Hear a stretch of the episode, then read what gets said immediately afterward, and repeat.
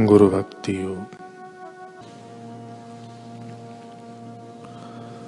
गुरु के स्वरूप का ध्यान करो।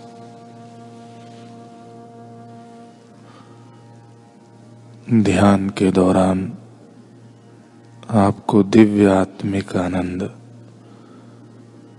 रोमांच, शांति आदि का अनुभव होगा। कुंडलिनी शक्ति जागृत होगी। हृदय भाव विभोर होगा। ध्यान के दौरान रोमांच, शांति आदि का अनुभव होगा। रोमांच, हृदय, रुदन आदि अष्ट सात्विक भाव में आपका मन विचरण करने लगेगा।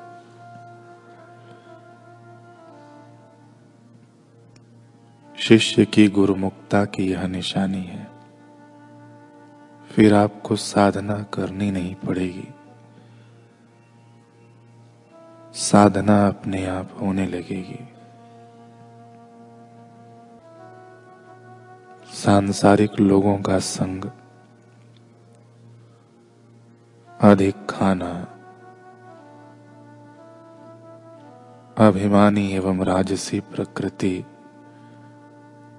निद्रा, काम, क्रोध, लोभ, ये सब गुरु कृपा प्राप्त करने में विघ्न है। गुरु सब शुभ गुणों के धाम है। शिष्य के लिए गुरु जीवन का सर्वस्व है। गुरुजीएफ का प्रसंग हम सुन रहे थे। जर्मनी में गुरुजीएफ ने एक आश्रम की स्थापना की। वहाँ यूरोप समाज के बड़े बड़े अमीर उन्हें सुनने आते थे। ये वे लोग थे जिन्होंने शायद ही अपने हाथों से पानी का ग्लास लेकर पिया हो। इतने अमीर, इतने उच्च पदों वाले। लेकिन गुरु जीएफ ने एक दिन उनके हाथों में कुदाल, फावड़ा इत्यादि पकड़ा दिया। साथ ही निर्देश दिया कि आज कुछ भी करके इतने फिट गहरा खड्डा खोदना ही खोदना है। चाहे आप सबको दोपहर का भोजन भी क्यों न छोड़ना पड़े। लेकिन इस काम को आज करना ही है।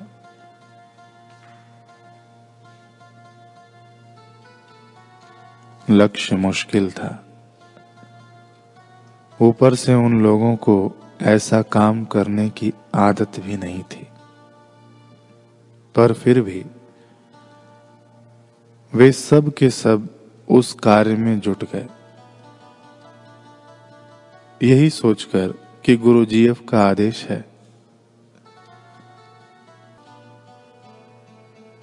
उनके ऐसा कहने और करवाने के पीछे कोई ना कोई कारण अवश्य होगा।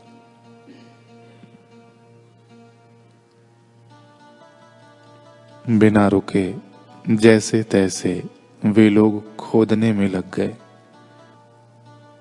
लगे रहे।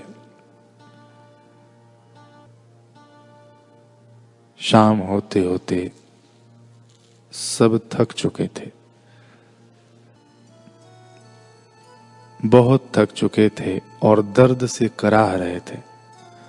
गुरुजीएफ ने जब उनकी ऐसी हालत देखी तो कहने लगे, अरे, इतने में ही थक गए। अभी तो बहुत कुछ करना शेष है। जल्दी जल्दी हाथ चलाओ। इतना सुनना था कि उनमें से अधिकतर की सारी श्रद्धा, भावना और आस्था तुरंत फुर हो गई।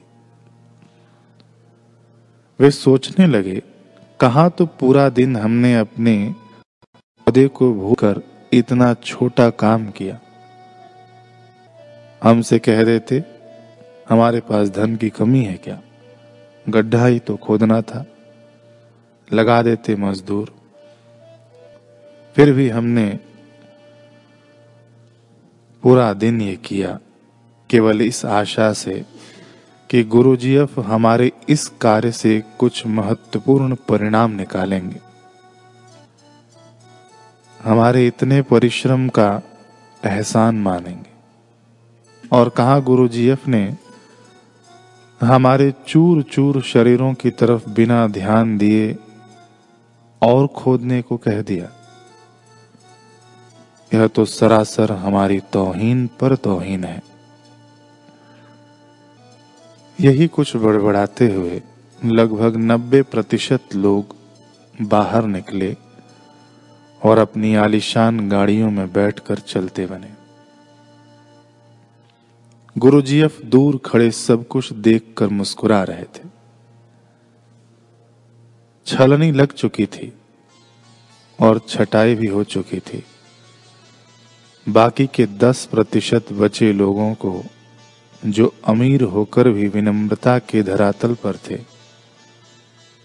गुरुजीएफ ने प्रेम से बुलाया और कहा, चलो, अब असली कार्य को करना सीखते हैं, जिसे सिर्फ़ धैर्य और नम्रता के भाव से ही सीखा जा सकता है। गुरुजीएफ ने फिर उन्हें उस खुदाई के पारिश्रमिक स्वरूप अध्यात्म का अनमोल खजाना दिया।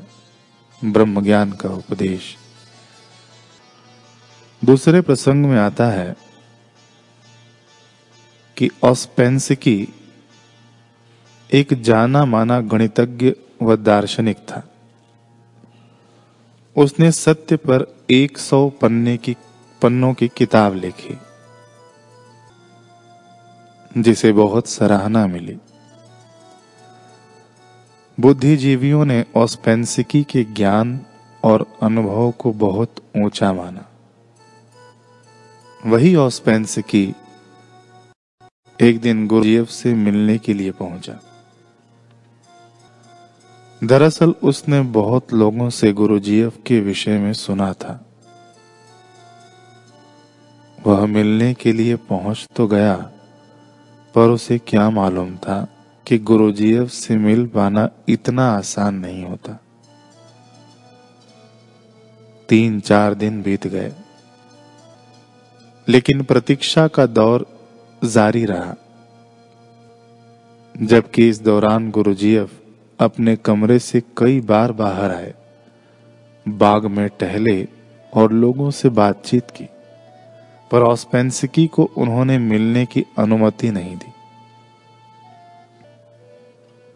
जब ऑस्पेंसिकी का धैर्य जवाब देने लगा और गुरुजीएफ को लगा कि शुरुआती परीक्षा का इतना स्तर काफ़ी है, तब उन्होंने उसे अंदर बुला लिया। इससे पहले कि ऑस्पेंसिकी कुछ कहता और पूछता, गुरुजीएफ ने कहा, सुना है तुमने बहुत कुछ पढ़ा है? इतना कहकर फिर एक पेंसिल और छोटा सा कागज़ का टुकड़ा उसे देते हुए गुरुजीएफ बोले, यह लो। इस पर वह सब कुछ लिख दो। जो जो भी तुम जानते हो, ताकि हम उन विषयों पर चर्चा कर समय खर्च न करें। जो शेष रह जाएगा, जो बच जाएगा, जो तुम नहीं जानते हो, मैं उस पर ही रोशनी डालूँगा। उस छोटे से कागज़ के टुकड़े को देखकर ऑस्पेंसिकी को अपनी बहुत बेज्जती महसूस हुई। क्या उसके ज्ञान भंडार की मात्रा इतनी कम थी जो इतने से कागज़ में सिमट जाती?